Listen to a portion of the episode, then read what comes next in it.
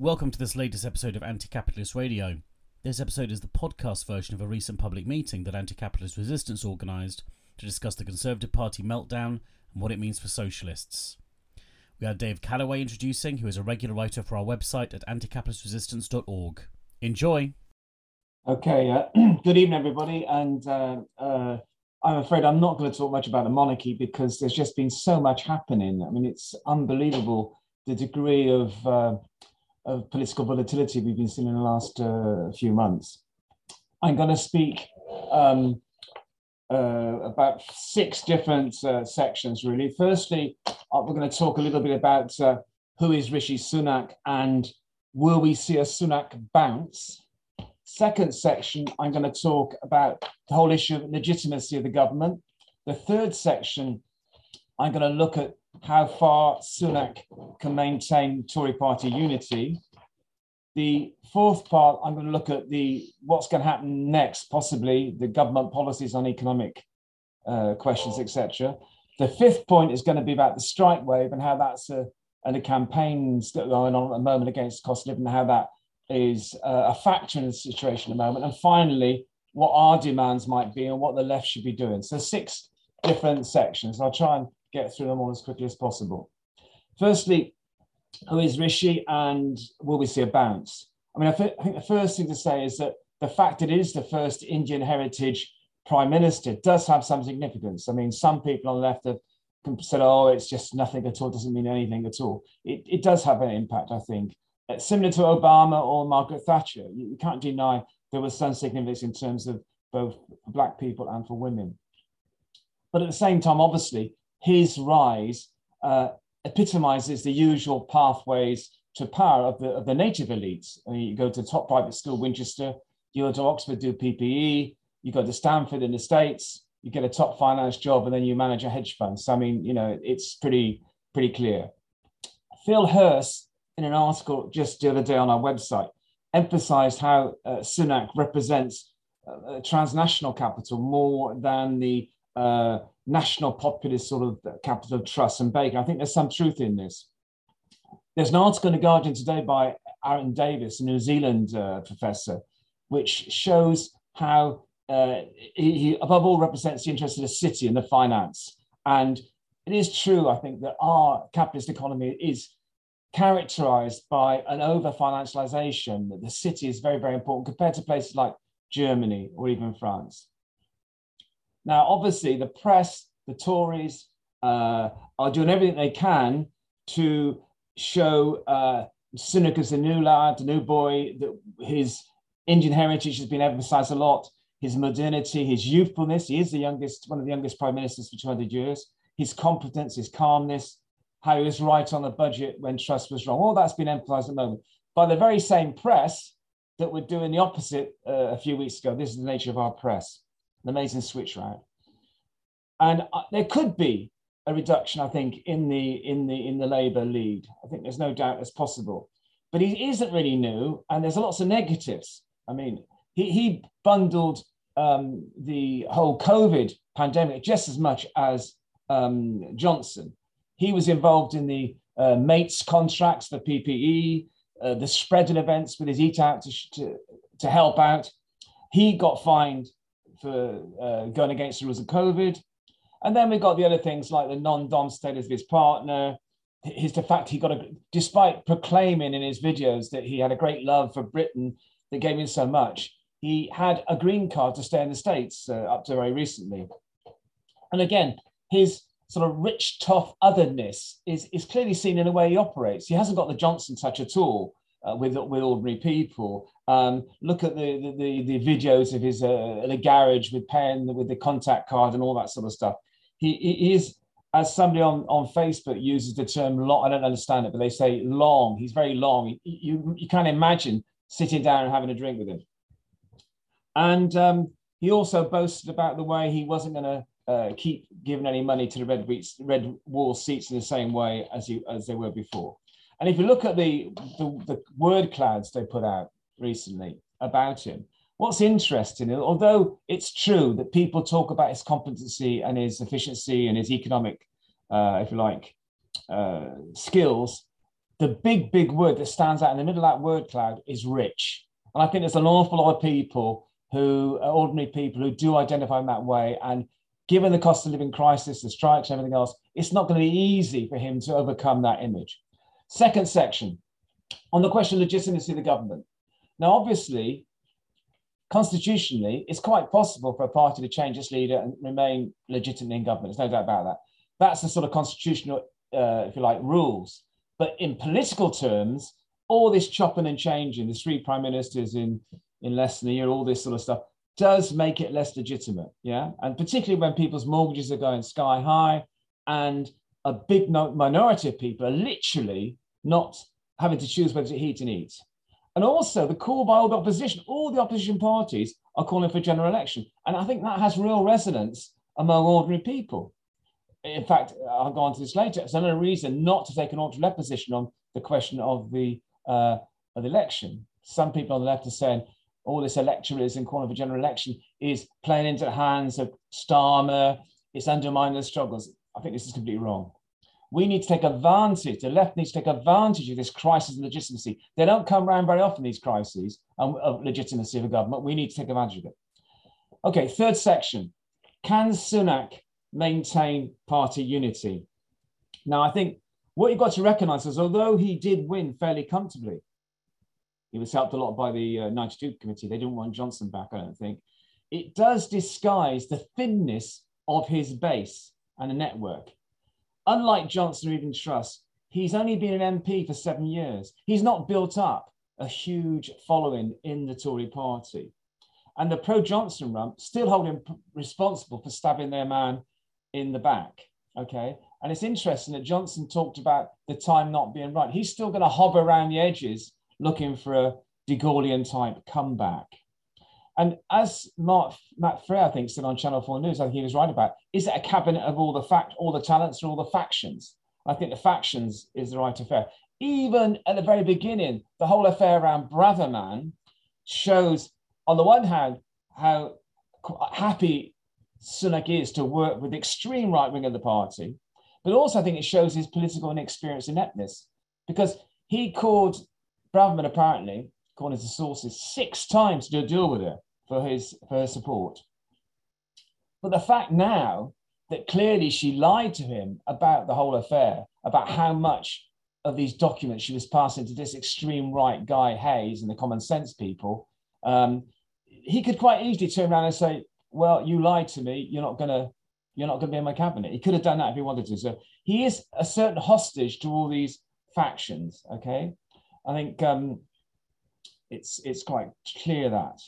And um, there's an interesting article by Gork in the New Statesman, which looks at this fact that cynical. although he's, he, he, he feels he can be uh, free to carry out a completely different economic program to Truss, he has made a deal, it looks like, with the right wing of the party.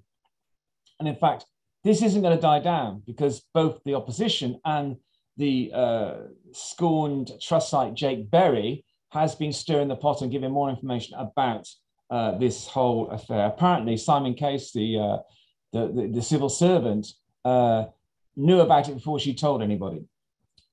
Okay, at the same time, the appointment of uh, Badenoch to a key equalities post, a person who has uh, played hard against the so-called woke people, who's uh, refused to recognize trans women and the rest of it, and voted against, abstained on the uh, gay marriage issue in Northern Ireland, it shows you that this is a cabinet which includes the right wing still, and it's not clear how far Sunak will stand up to these people. And if you look at other factions in the in the in the cabinet, we have the Baker Spartans, who are particularly keen that Sunak uh, does not concede anything to the EU, and it's not clear that Sunak particularly wants to uh, go along with everything the Unionists want in the north of Ireland. Already, Sunak has confronted Rees-Mogg on this question of the EU laws being uh, uh, dropped in an accelerated way. So, although he's a Brexiteer, he's not the same Brexiteer as the Baker people. And then their One Nation Tories are concerned about things like uh, uh, some of the welfare issues and uh, the one and, the, and everything else. And of course, there's another spat possibly with Wallace over this three percent for defence, which is a huge amount of money going to defence. And of course, all these divisions in the Tory Party goes back to Brexit and the fact that the Tory Party has been virtually transformed uh, as a result of the, the, the, the, like the UKIPisation of the party, the Farage withdrawing in 2019 and his people going into the Tory party, it, it, it, all goes back to Brexit. And this idea that people on the left some think that Brexit's not an issue, it's not had big consequences, they're completely wrong. Okay, let's look at what next, the government policies. Now, the problem we've got today, of course, is it's not clear exactly what will happen now about the economic policies because that's been postponed to the 17th of November. But as we've seen already, they will use this so called black hole and markets issue to justify its savage spending cuts. And we need, and we, we try to do this on our site, we need to expose these ideas of black holes and, uh, and markets as ideological constructs. They're not some God given uh, processes. Okay. I think Yanis uh, Varoufakis in the New Statement, New Statesman has got a quite a good article explaining that just out today. Now, of course, he may be lucky as well because there may be some more leeway because the borrowing costs seem to be coming down. The gas prices seem to be calming a little bit as well. So there might be more leeway for Sunak on all this. And I think he will try to sugar the pill of the overall cuts by some targeted initiatives, possibly to protect certain sectors, perhaps the pensioners, perhaps the poorest people on benefits, who knows. But there will be a differential attack on working people. But without doubt, working people will pay the price. Uh, he might even look at windfall taxes again. It's not completely excluded he could do this. Look at the shell profits in the, the last quarter, incredible, double to about 8 billion in one quarter. But it's hard to see how they can square the circle of, of you know, like protecting people and not attacking people's living standards, and at the same time keeping SAV money and keeping the basic parameters of their of their policy. And the, the big difference this time, I think, is that unlike under Osborne and Cameron, this austerity offensive will take place within, uh, at the same time as a huge strike wave happening.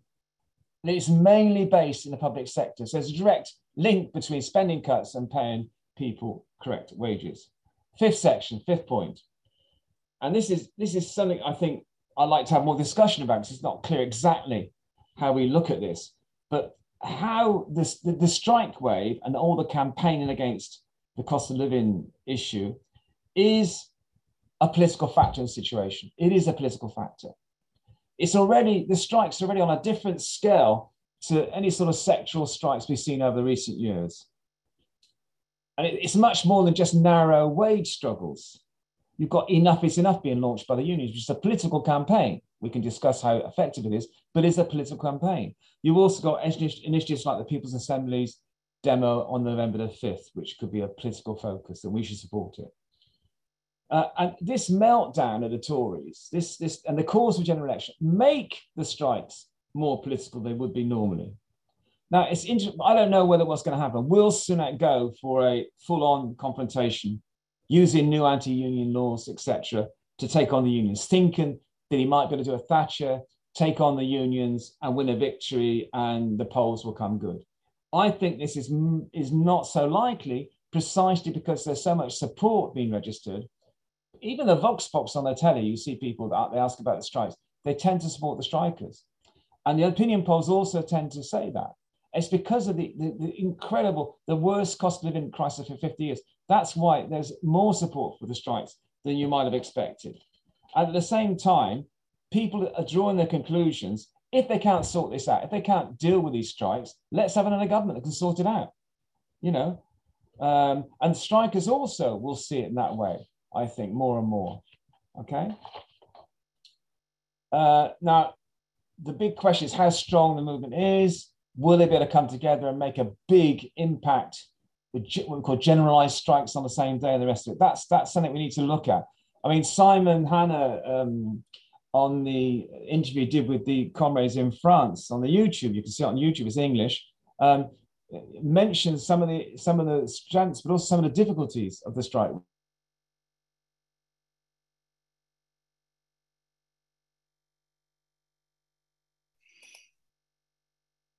Oh no, Dave.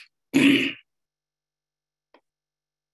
think we've. Uh, I think there's an internet connection problem. If only Jeremy Corbyn had won and we had the um, super fast broadband across the country. Uh, I'll give Dave a couple of minutes because this has happened before actually, and he just has Wait, to reboot. Oh, I, I, uh, sorry, Dave. I'm You uh, uh, you cut out for maybe two minutes there. You were just about to say how brilliant my video was. Um, I'll go back to that bit. Sorry about that. yeah, and then you froze. Okay. Okay, sorry. I was just saying, Simon had this interview with the French comrades on YouTube. It's in English. You can see it on our, on our website, I think. And he did mention a couple of difficulties of the strikes, the strengths as well, of course. But one of the difficulties is the strikes tend to be quite top down managed. Yeah. And there's not necessarily as nuts rank and file organizations as they ought to be or they could be. That could change. We don't know. I'll be interested to know what people think about those issues, about the, the how how far the impact of the strikes will be. Because I think that is a crucial element in the situation. Okay, final section, nearly finished. What should our demands be today and what should the left be doing? I, I think it's important to, to not be ridiculous about demands and say, oh, we want to overthrow capitalism or we do this and that uh, tomorrow. You've got to relate to where we are today. I always think we've got to be one step ahead and not two or three steps. We shouldn't be behind either. First thing, of course, is on the left today, we all should be in solidarity and supporting all the strikes, getting on the picket lines and demanding inflation proof increases. This is clearly not what the Labour Party is doing. Starmer is not calling for inflation uh, wage increase and certainly is not encouraging people to go on the picket lines. Okay. Secondly, no cuts, tax the rich, you tax the rich, and tax the super profits, the energy companies, and other, other ones that have done very well in the last few years. Then, a very important demand, which you shouldn't underestimate, is defend the democratic rights to protest. I mean, I don't know about you guys, but it's incredible these young people and older people getting arrested in these eco protests. It- it- it's, it's bigger than you think. It's like hundreds and hundreds of people willing to get ar- arrested. We can discuss the tactics and how effective they are. But there's no doubt this is a movement that is quite strong. Yeah. To find so many people willing to get arrested means we're not just talking about a, a sort of marginal group. And we need to defend these eco activists. It was really great to see uh, Alan and uh, one of our comrades and other people, who's quite an older comrade, in the in the protest that was very successful in the House of Parliament yes, yesterday or the day before, and um, got good publicity because it interrupted a Sky News interview. Obviously, another demand is we're for a general election now, and we're for the Tories being booted out. Okay, that doesn't, you know, I mean, we're also in favour of the general strikes bringing down the Tories. If that happens, fair and good. And the next, the final thing, we ought to integrate the whole ecological struggle into our demands, and, and we, we support the fossil-free trans, transition by 2030, and we support these eco protests. Now, going forward, we have no illusions that Starmer is going to lead some radical government. Yeah, at the moment, he's more interested in the prawn cocktail uh, offensive with businesses, win businesses, more than any solidarity. I mean, they are gaining in this respect as well because Tesco chairman came out the other day saying he was quite happy with the Labour government. And I'm convinced that um, it's quite possible that yeah, whole sectors of businesses and the ruling class will come out and support a Labour government, unless there's some incredible turnaround that Sunak brings about, which I think is not very likely. You know, in this situation, there is an opening for the radical left, the left inside and outside Labour Party. Yeah, uh, because uh, we are building support for strikes campaigns. We clearly have a different position to Starmer, and I think, in, in a sense, what we're seeing is, to some degree, a sort of Corbynism outside Labour Party. Lots of young people and other people new to politics getting involved, supporting these strikes, going along to the Enough is Enough meetings, supportive demonstrations coming up and everything else.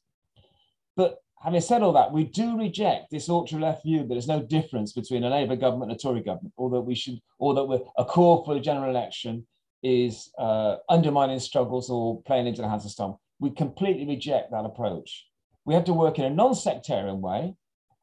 Yeah, that means we do support initiatives that may be controlled or led by other people like Counterfire. We support those those uh, that demonstration on the 5th of November. It's sectarian not to support it.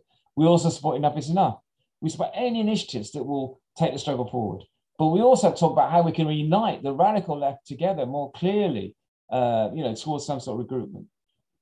Obviously, going forward, we also need a more detailed action program, which, which if, if Labour get in, which is likely, we will be faced with how do we relate to a less than radical program? How do we relate to that moderate program?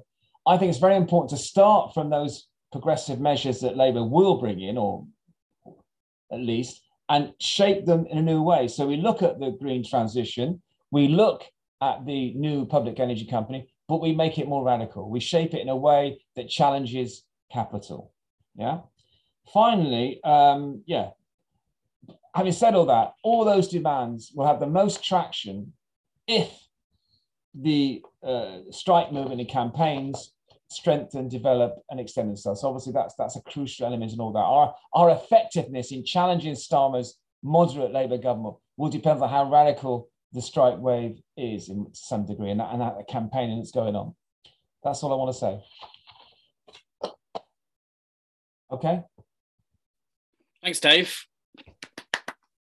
Very good, um, and pretty much to time as well. Excellent. Um, so yes, there's obviously lots. sorry, there's lots to talk about there. Um, I guess one of the main questions we have to think is, uh, as as Dave asked, uh, has Sunak managed to steady the ship? Um, if so, for how long? Um, and I know there has been a big debate on the left about whether calling a well, not just calling, but actually actively getting on the streets and fighting for a general strike, uh, general strike, a general election. General strike would be great, but even just fighting for a general election um, whether uh, that's something that lots of other people will support at the moment. So um, lots to lots to think about. Um, I've seen a couple of hands go up. So uh, Andrew first. Now let me uh, let me sorry. Let me just do the unmuting. Uh, yeah, my oh, my first um, reason for coming is because I think there is very for um, thinking about recomposing the left in particular in relation to our stance on international issues. This came up a little bit last night at the meeting on Ukraine. It's clear now there's a different a difference on the left between those forces uh, who tend to fall into campus positions and the rest. And I think we, there's no way around that difference at the moment. Okay. Um, uh, I think it's uh, it, it's interesting discussion about how far you concentrate on the wealth of uh, of uh, Sunak uh, as an individual or the way in which it's the Tory party as a whole. I think there's arguments on both sides. It's a question of you obviously don't go overboard on just talking about the wealth, but I think it is important. To, we're talking about the mass revolt here, and the masses don't always see things in very highly political ways, and, and, they, and they respond in, in a gut way sometimes. And sometimes it is a sort of class bitterness against people being filthy rich. I think you can't ignore that it's a good point Roland made about the scorched earth policy. That, that is a poss- I haven't thought about that. That's a possibility. Although, again, it, it, given the, the strike wave, it's difficult to see how people sit around and, and let that happen. Okay. Bob made a good point about our terminology. It's difficult. I use the term working people, working class. Obviously, I assume within that, and perhaps is a wrong assumption, that includes people not actually uh, working, at least working in, a, in an actual job somewhere, but maybe just working at home or or, or who can't work or on benefits and rest of it. We, we should absolutely be clear on that, that when we talk about the working class, talk about the working class, including everybody on benefits, people who, uh, and I think this issue about independent living and the care system is absolutely fundamental. Um, I made the point in my article that we've got a situation at the moment where there are ambulances queuing up outside hospitals to get people into hospital, can't get them in. And at the other end, people can't go out because there's no social care for them. So the whole system is falling apart, you know, so it's, it's a really important question uh, I think. Um, the question of the Labour Party is quite important, and uh, thanks for Sandra for bringing it up. I don't think there's any issue between us on the question of we need a different sort of party. The ACR is very clear. We need a different sort of party. The whole question is how do you get there and who's going to be involved? And I think you cannot ignore the tens of thousands of socialists are still in the Labour Party. There are still tens of thousands of socialists in the Labour Party. You can't ignore those people. It's true, a lot of left. It's true, Starmer's gone to the right, but you've still got to have an eye and relate to those people. I, I know from my own experience in Hackney, there's still a lot of people who spend a lot of time uh, going on the picket lines, doing lots of work with the strikes and everything else, and other campaigns, campaigns around social care, for example. A lot of Labour Party people in Hackney involved in that in a very radical way. So, yes, it's not a principle we're not saying that wherever you are, you've got to work in Labour Party. That's obviously stupid because in some areas it doesn't make a lot of sense. You can be more effective working outside the Labour Party, or perhaps just holding the Labour Party card, like many people do, going to certain meetings, but not over prioritize the Labour Party stuff against actual work outside. So I don't think it's an issue really. We do need a different sort of party. There is a risk though. There is a risk. There's no point, I think, in doing what what's their name is, um, Chris Williamson and Scargill and all these people who are banding around new parties. And to be quite frank, I wouldn't want to be in a party with these people, some of these people. You just, you know, you can't just talk about any sort of initiative being positive in this respect. There are people who are deluded, in a sense, about what can be done at the moment in terms of forming a new party and on what basis.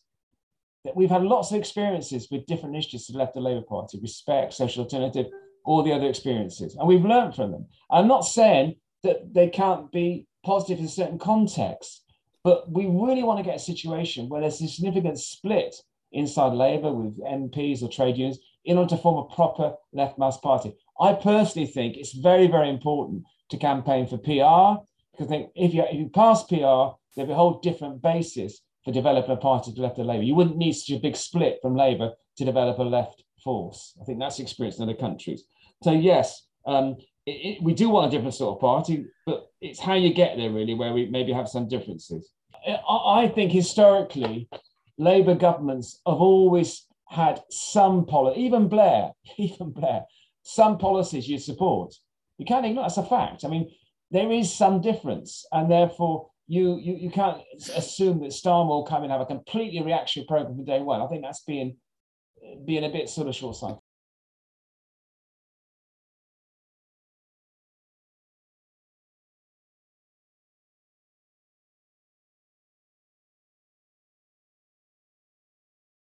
I learned stuff.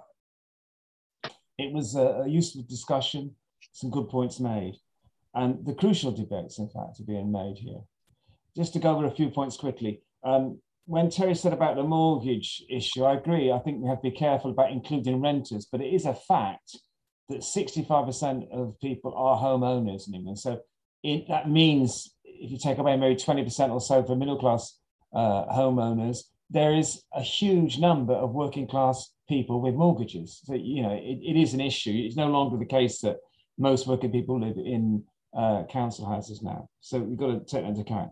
Now, um, it was interesting what Alan said about the Labour Party governments. I don't think it's true to say that, it's a big trick of the ruling class that Labour governments are always that can be worse than than Tory governments. I don't think that's true because of the arguments being made already about the relationship between the unions and Labour governments and, and also the fact that I think in order to get elected and to win elections through their membership, there has to be some marginal reforms that are made. If you look even at the Blair government, there were some reforms that we would support. I mean, okay, you had the Iraq War, you had everything else, but there were some like building schools for future. There were the Sure Start centres. There were some tax credit reforms that helped poorer people. These are all things we defend.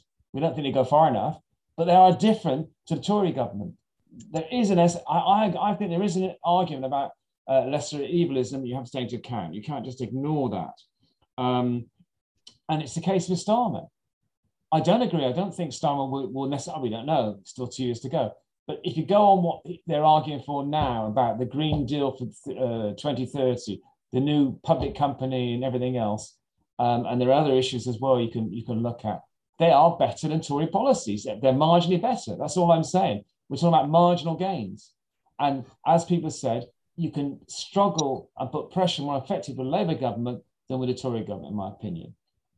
And that's a fact. On the question of, of, of PR um, that was raised by Alan, I don't think it's true to say that the balance sheet elsewhere where PR is, is it always leads to right wing parties getting uh, big votes or coming part of government. Yes, it's true in Italy now. There's the the neo or the post-fascist in, in government. But also in the past, in Italy, there's been a potential for parties like Rifondazione Comunista, which is the left of Labour Party, to get 10% and get a big parliamentary uh, representation. In Portugal, Bloc had, uh, has 8%, 10%, and it can have a role in national politics, which we can't have here because of PR. The same in Spain with Podemos. Yeah, so it's not true that PR is irrelevant. It does make a difference. You have PR where there's a split. Obviously, it doesn't result politically. You have to have a split. You have to have a development of a left radical force. Yeah, but but if you have that development and you have PR, you can do something about it and make a difference. So it is important. Pete's right to talk about the uh, the, the, the fact that um, uh, the, the councils should campaign, and it's not just a question of saying either you set deficit budgets or do nothing. There, there is the middle way of campaigning, and uh, and I agree with this. Not a lot of differences, but there are. I still think there are differences between Labour because I think that's how the system works. In order to get mobilised people in Labour Party to win votes, you have to have something to put forward that's slightly different to the the, the, the Tories. Okay. Um, on, what Jamie was saying about the the, I think it's a good point you made about the the, the interaction between the, the contradiction of capital and the Tory party. Absolutely agree with him. And I, I, guess some of my discussion on factions in Tory party is a bit journalistic in a sense, but I think given the recent volatility, it does make a difference in what happens, whether trusted in government or somebody else. At the same time, there's this stuff going on behind all those things that we must analyze and understand. Phil did this a bit in his article the other day. I don't agree with uh, Jamie about the, um, as other people already said, about the People's Assembly and, and enough is enough. People's Assembly have individual membership. My guess is they don't have more than a few thousand. They're not a mass organization of tens of thousands. It's Counterfire, Counterfire essentially, supported more or less by the Morning Star as well, but they don't have tens and tens of thousands of individual members. Okay, and, and EIE, it's just a great. I'm a member of the uh, the Enough is Enough. You just click on a on a button there's no actually organized, it's not like a membership party in the same way, although it's positive, all that. But I don't think you can really talk about this is quasi socialist party. I think that, that's over egging the pudding. So I think that's more or less what everybody's been saying. I've covered everything, I think. So thank you again. I think it's been really interesting. We need to, we need to continue this discussion. Please, if you want to contribute to uh, the ACR uh, website, either in comments or articles, send in articles on struggles in your area. That's about short articles, no problem. We've got people who can edit your articles. don't worry if it looks a bit messy, send them in. We'll be more than happy to publish stuff from anybody on this uh, on this call. So thank you again for the discussion. I found it very interesting. I think we all learned something. Thank you. If you enjoyed that podcast, then please check out anticapitalistresistance.org. We have an event in London and also online on the 3rd to 4th of December 2022, with speakers on a range of topics from organising workers, eco socialism, Marxism at the movies, the fight for women's bodily autonomy, and trans rights, and many other topics. If you're interested, then check out anticapitalistresistance.org slash events, and you'll see all the details there. Solidarity, see you on the barricades.